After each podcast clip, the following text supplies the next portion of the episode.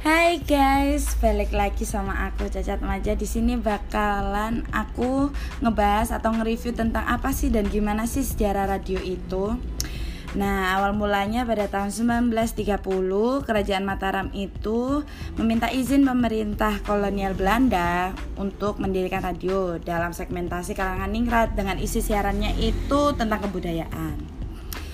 Terus pada tahun 1945 Tepatnya pada bulan Desember diambil alihlah oleh pemerintah Indonesia menjadi Radio Republik Indonesia atau yang biasa kita dengar atau yang biasa kita tahu yang disingkat biasanya itu disingkat singkatannya itu RRI.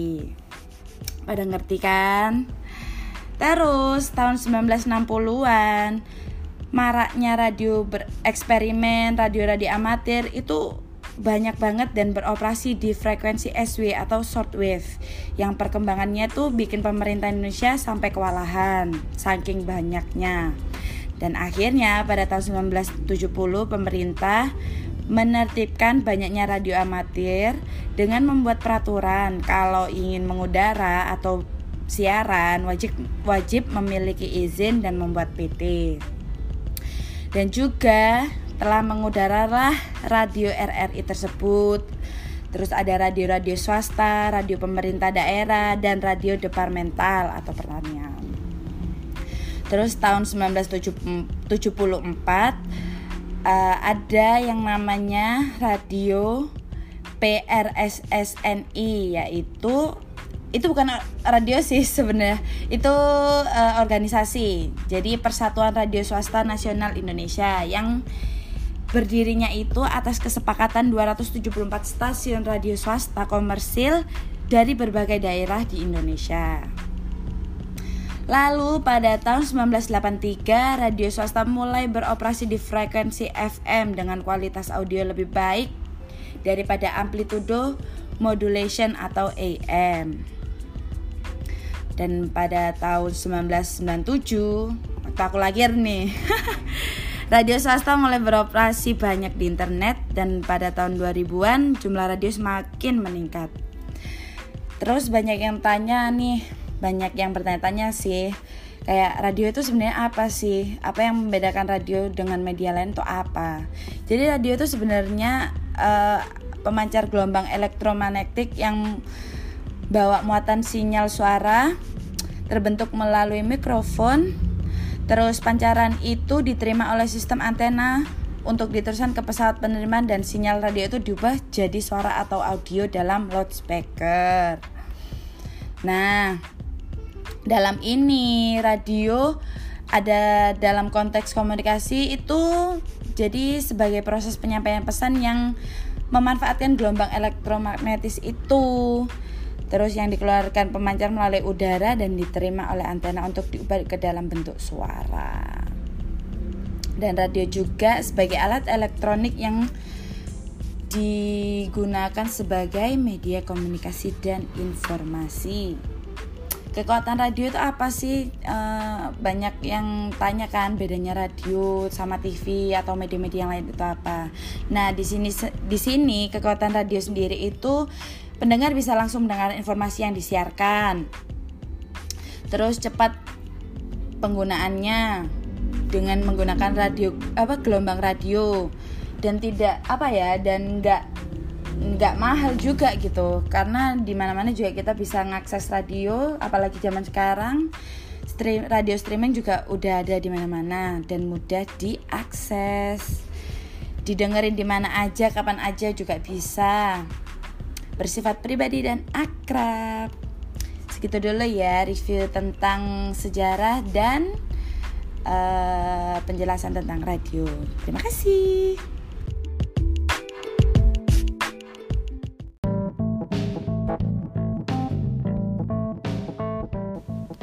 Hai, selamat pagi. Aku Salsa.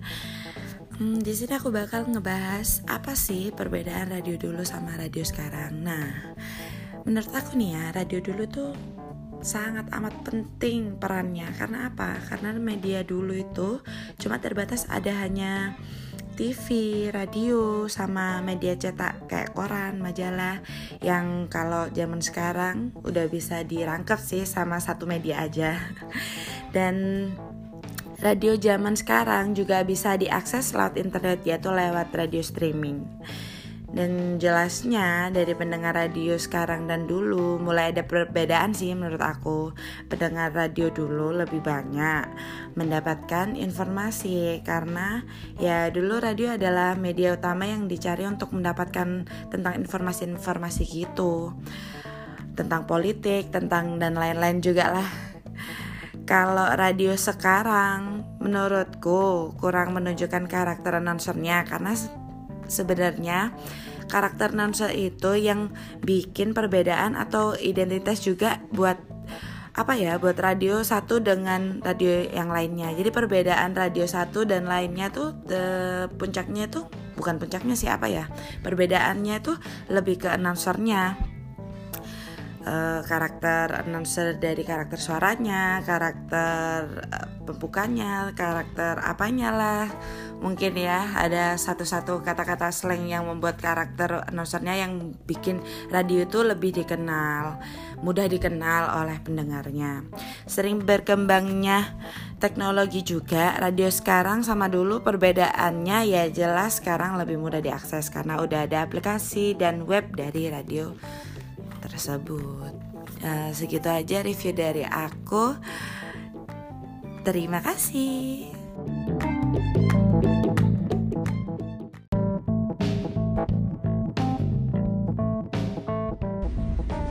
Hai guys, aku Cacat Maja bakal ngebahas tentang radio announcing di mana di sini kita ngomongin tentang karakteristik penyiar. Apa sih? Dan gimana sih susahnya jadi karakter eh jadi penyiar itu meskipun nggak semua meskipun gampang ternyata semua orang itu gak gak nggak apa ya nggak bisa ngelakuin dan gak semudah itu ternyata bahkan aku sendiri aja juga susah buat ngelakuinnya. Di sini sifat-sifat ideal untuk karakteristik penyiar itu kita harus merasa hangat, love dan caring, percaya diri, bersemangat, dapat dipercaya dan optimis. Terus pintar bermain peran dan memainkan emosi sehingga sehingga mencerminkan air personality. Enak didengar sebagai bunyi dasar suara dan berbicara. Terus syarat penyiar juga mempunyai kualitas vo kualitas vokal yang memadai, mampu melaksanakan adlibbing dan script reading dengan baik. Terus mahamin format radio dan format clock. Lalu memperlihatkan simpati dan empati terhadap pendengarnya. Jangan kayak aku gini ya, ini baca susah banget untuk jadi penyiar atau announcer tapi ya pasalnya juga nyoba ya radio adalah medium terbaik untuk imajinasi jadi gimana caranya kita itu meskipun kita baca skrip tapi nggak kelihatan baca gitu loh. Dan uh, kita ngomong kayak meskipun ngomong sendiri tapi kayak lagi ngomong sama orang. Terus karena kita ngomong buat didengar tulis untuk telinga bukan untuk mata. Tuturkan bukan baca gitu. Kaidah pokok menulis di radio.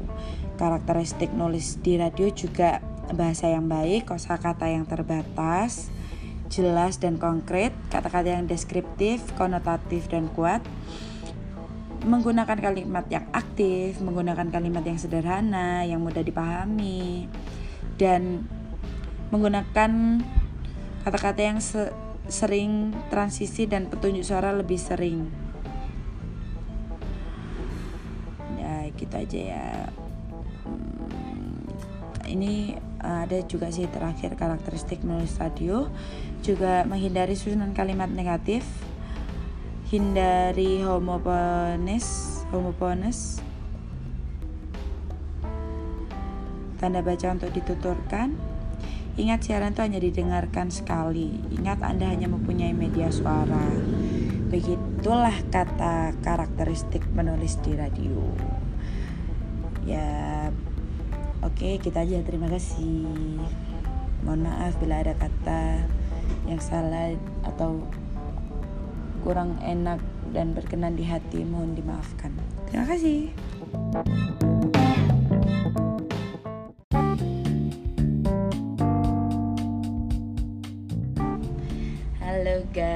lagi sama aku Cacat Maja. Di sini aku bakal ngebahas tentang uh, manajemen radio siaran, di mana aspek utama dalam pengelolaan radio siaran itu ada enam aspek, yaitu satu aspek pendirian lembaga penyiaran radio, di mana latar belakang tersebut ada sejarah kapan dan alasan pendiriannya kondisi masyarakat seperti karakter di wilayah layanan siaran pada umumnya, gaya hidup, dinamika yang nampak secara umum dan lain-lain.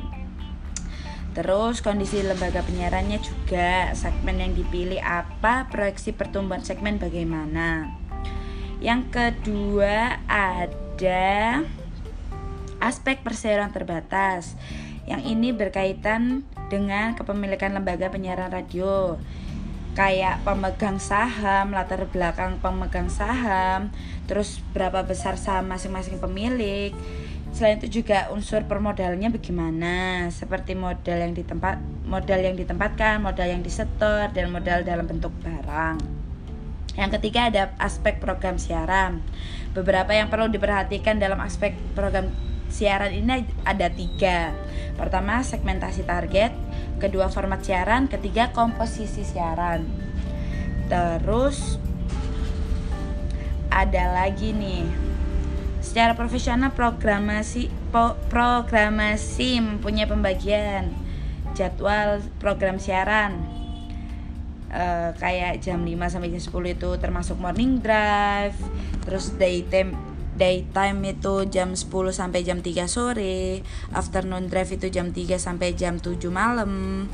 Terus night time itu jam 8 malam sampai jam 12 malam. Overnight itu lewat dari tengah malam.